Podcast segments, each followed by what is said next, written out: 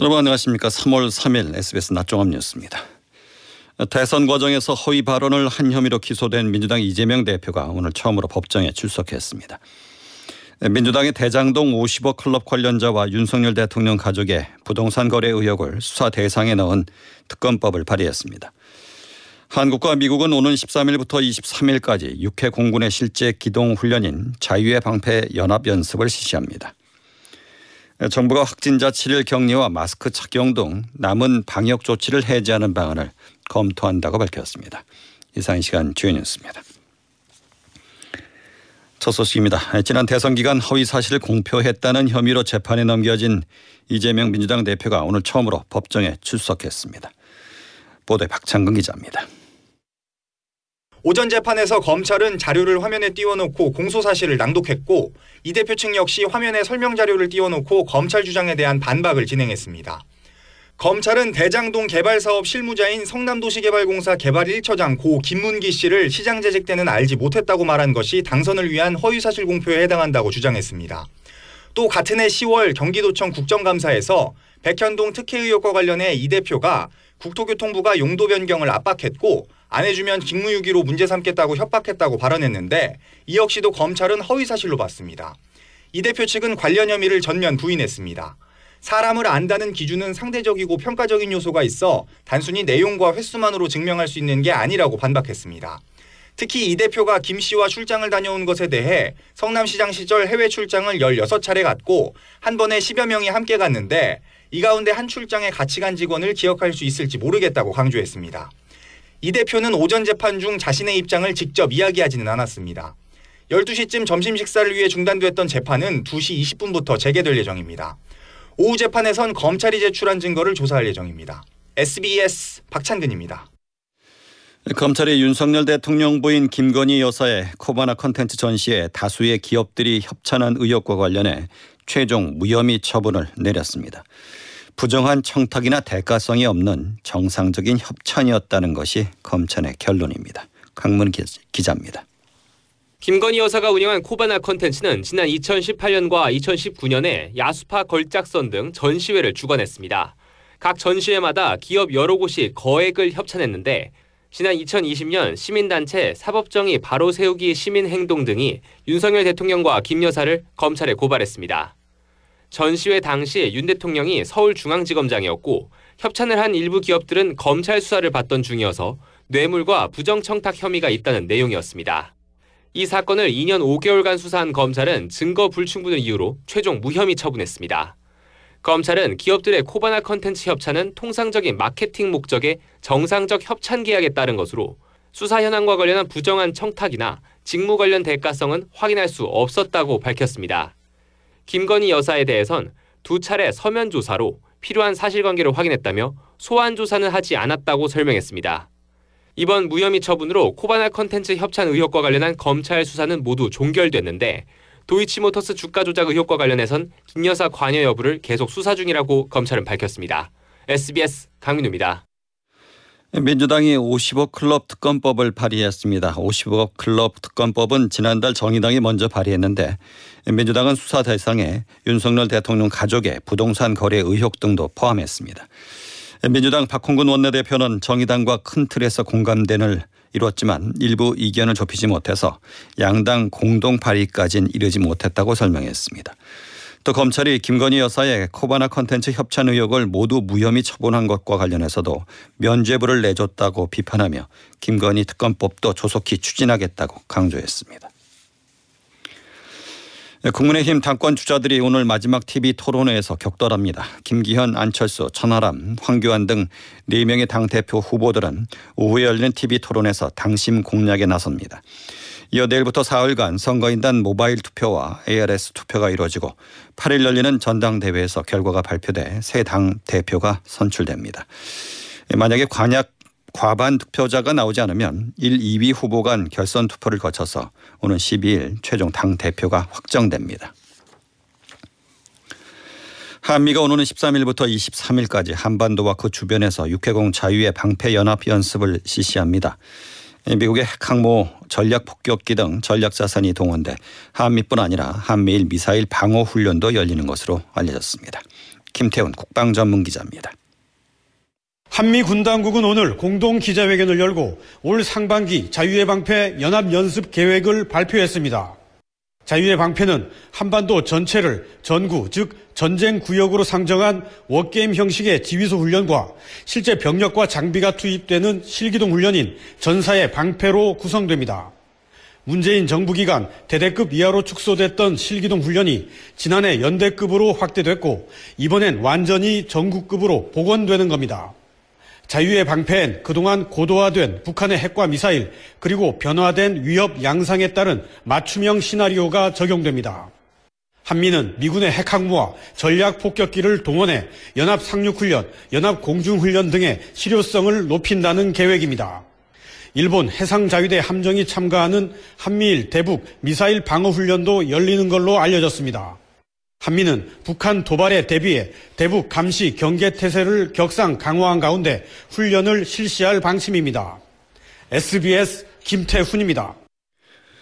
예, 북한이 핵미사일을 발사하기 전에 이를 교란 파괴할 수 있는 군 작전 개념이 공식화됐습니다.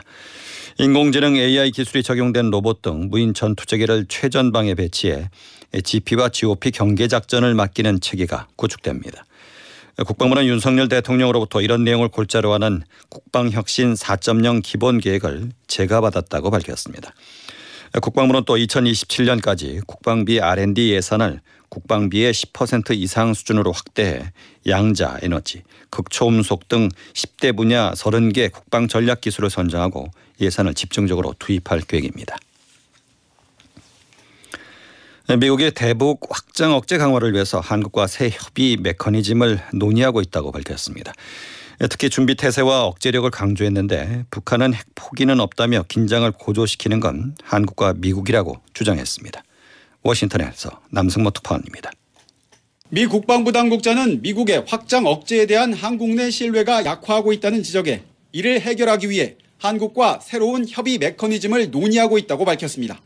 지난달 23일 확장 억제 수단 운용 연습 TTX에 이어 계획 중인 외교, 정보, 경제를 포함한 범정부 연습을 언급한 걸로 보입니다. 이어 지난 몇 달간 북한 위협에 대응해 한미 동맹과 확장 억제 요소를 강화하는 데 집중하고 있다며 준비 태세와 억제력 강화가 목표임을 강조했습니다. 북한은 스위스 제네바에서 열린 유엔 군축 고위급 회의에서 핵 포기 의사가 없음을 분명히 했습니다. 핵과 미사일 시험 중단을 촉구하는 우리나라와 회원국들의 요구에는 한미 군사훈련부터 중단하라고 반박했습니다. 이런 가운데 미국은 북한을 비롯해 중국, 러시아, 이란을 주요 사이버 위협으로 명시한 새 국가 사이버 안보 전략을 발표했습니다. 백악관은 북한 랜섬웨어 공격과 인터넷을 활용한 중국의 정찰 활동 등을 예로 들며 적대적 행위자들을 파괴하고 해체하기 위해 모든 국가적 역량을 사용할 것이라고 강조했습니다. 워싱턴에서 SBS 남승모입니다. 오늘 오전 11시 26분쯤 경남 진주시 서북 서쪽 16km 부근에서 규모 3.0의 지진이 발생했습니다. 발생 깊이는 8km 정도고 경남엔 최대 진도 4, 호남에는 2가 기록됐습니다. 진도 4는 실내 사람들이 진동을 느끼고 그릇과 창문 등이 흔들릴 수 있는 정도의 색입니다. 지진 발생 직후 경남 지역에는 20건의 신고가 접수되기도 했습니다. 이번 지진은 올해 한반도에서 발생한 지진 가운데 두 번째로 규모가 큽니다.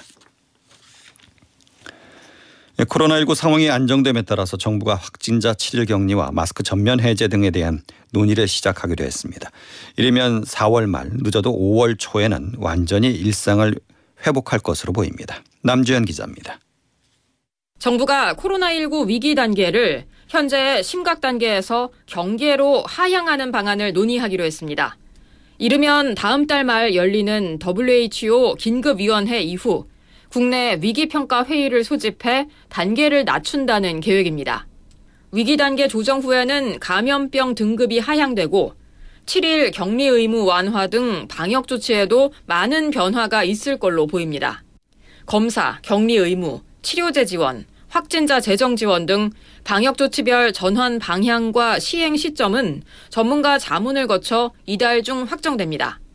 정부는 이를 바탕으로 3년여간 계속된 코로나 비상사태에서 벗어나고 일상을 회복하기 위한 계획표를 만들어 이달 말 발표할 예정입니다. 이 같은 조치는 코로나 치명률이 초기 2.1%에서 최근 0.08%까지 낮아지고 대응 수준이 향상돼 가능해졌습니다. 정부는 아울러 일평균 확진자가 9주 연속 줄고 병상 가동률도 11.5%로 여력이 충분하다는 판단하에 현재 4천 개에 가까운 코로나 병상을 1,000개로 축소하기로 했습니다. SBS 남주현입니다. 중국 정부가 한국발 입국자에 대한 중국 도착 후 PCR 검사를 오늘부터 실시하지 않겠다고 항공사들에 통보했습니다. 한국 정부가 1월 2일부터 실시해온 중국발 입국자에 대한 도착 후 PCR 검사를 지난 1일부터 폐지한 데 따른 상응 조치로 보입니다. 다만 중국행 출발 48시간 전에 실시한 PCR 검사 음성 증명서 제출 요구는 폐지되지 않았습니다. 금융당국이 손쉬운 이자 장사를 한다는 비판을 받는 은행들 간의 경쟁을 촉진하기 위해서 예대 금리차 공시 범위를 확대하기로 했습니다. 보도에 송욱 기자입니다.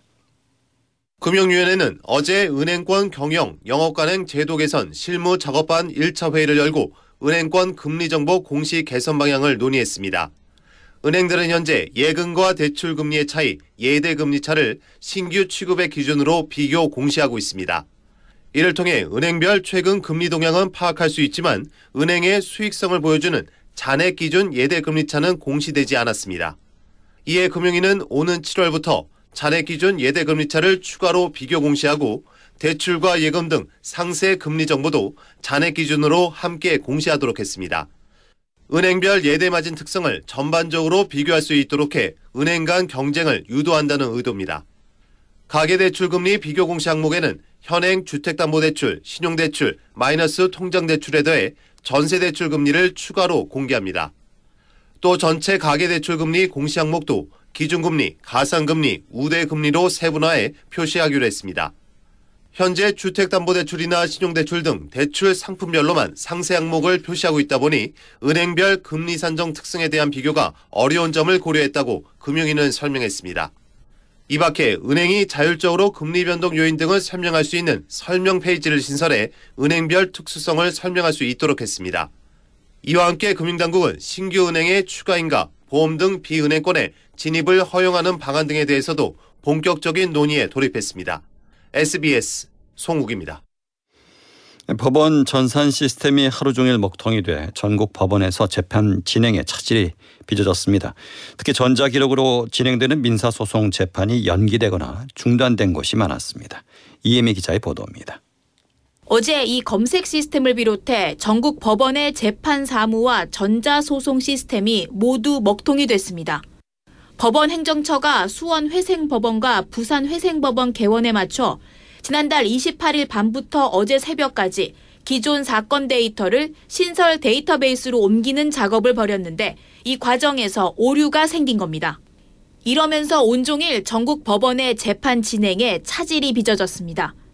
특히 민사재판은 전자기록을 바탕으로 진행되는데 기록 열람이나 전자서류 제출이 불가능해지다 보니 연기되거나 아예 열리지 못한 사례가 속출했습니다. 형사재판은 속기록으로 진행돼 피해는 적었지만 법정 녹음 시스템 이용이 불가능해 개인 녹음기가 동원되기도 했습니다. 민원인들도 큰 불편을 겪었습니다. 복구 작업 끝에 어젯밤 11시쯤 중단됐던 시스템이 정상화됐습니다. 다만 수원 회생법원과 부산 회생법원의 경우 주말까지 추가 데이터 이관 작업이 이뤄질 예정이라 오는 6일부터 정상적인 업무 처리가 가능합니다. 김상환 법원 행정처장은 국민께 큰 불편을 끼쳐드려 깊은 사과의 말씀을 드린다고 밝혔습니다. SBS 이혜미입니다. 우크라이나와 국경을 접한 러시아 서부 지역에서 양측 간 교전이 벌어졌습니다. 미 국무장관과 러시아 외교장관은 전쟁 후 처음으로 면담을 가졌습니다. 보도에 유수환 기자입니다. 러시아 연방보안국은 성명을 내고 현지 시간 어제 무장한 우크라이나 민족주의자들이 국경 지역인 브리안스크주 클리모프스키에 침투했다고 밝혔습니다. 현장에선 교전이 벌어졌으며 한 명이 숨지고 어린이 한 명이 부상을 입었다고 전했습니다. 또 폭발물이 대량 발견돼 제거 작업이 진행 중이라고 설명했습니다. 사건 직후 푸틴 대통령은 TV 연설을 통해 네오나치 테러리스트들이 또다시 테러 공격을 저질렀다며 맹비난했습니다. 우크라이나는 연관성을 부인했습니다. 이런 가운데 토니 블링컨 미국 국무장관과 세르게이 라브로프 러시아 외무장관이 우크라이나 전쟁 발발 후 처음으로 주요 20개국 외교장관 회의에서 1대1 면담을 가졌습니다. 블링컨 장관은 러시아에 전쟁을 끝내라고 촉구했다고 밝혔습니다. 하지만 러시아 측은 미국과 우크라이나는 자신들이 원하면 당장 내일이라도 전쟁을 멈출 힘이 있다며 책임을 넘겼습니다. 러시아의 우크라이나 침공 이후 미국과 러시아 외교수장이 1대1로 만난 건 이번이 처음으로 면담은 블링컨 장관의 요청으로 성사됐지만 협상은 이뤄지지 않았습니다. SBS 뉴스완입니다. 오늘 새벽 2시쯤 시흥시 정왕동의 한 편의점에 강도가 진입해 직원을 흉기로 위협하고 현금 50여만 원을 빼서 달아났습니다. 이 과정에서 인명피해는 발생하지 않은 것으로 알려졌습니다. 경찰은 CCTV 영상과 목격자 진술 등을 통해 용의자를 추격하고 있습니다. 서울 남부지검은 청담동 주식 부자 이희진 씨를 가상화폐 코인 관련 사기 혐의로 입건해 수사 중이라고 밝혔습니다. 이 씨는 코인 발행사 피사 대표 송모 씨와 공모해 피사가 발행한 피코인의 시세를 끌어올리고자 허위 정보를 유포한 혐의 등을 받습니다. 피코인은 고가의 미술품을 조각 투자 방식으로 공동 소유할 수 있도록 만들어진 가상화폐로 2020년 10월 국내 거래소에 상장되었습니다.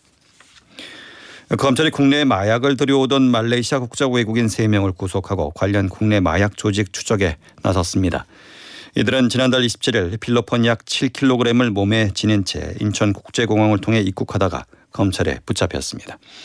필로폰 7kg은 23만 명가량이 동시에 투약할 수 있는 분량입니다. 서울 강동구 둔촌 주공 재건축 아파트 무순이 청약 물량이 899가구로 확정됐습니다. 이어서 자세한 날씨를 양태빈 기상캐스터가 전해드립니다. 금세 봄 기온이 짙어지고 있습니다. 오늘 서울의 낮 최고 기온이 11도까지 오르면서 어제보다 4, 5도가량이나 높겠는데요. 강릉도 낮 기온 17도를 기록하는 등 일부 지역은 포근함을 넘어서 따뜻하게 느껴지겠습니다.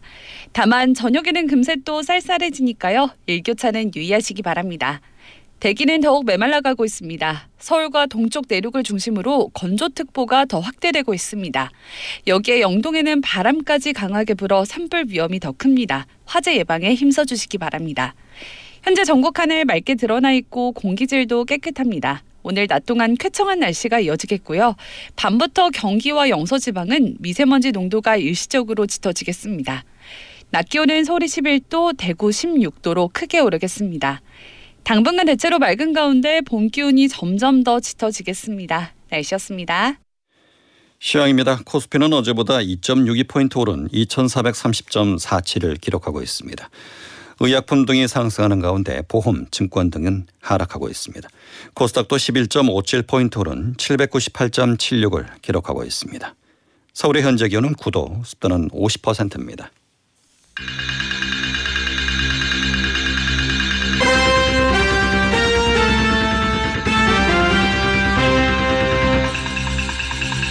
SBS 낮 종합뉴스 진행의 박광범이었습니다.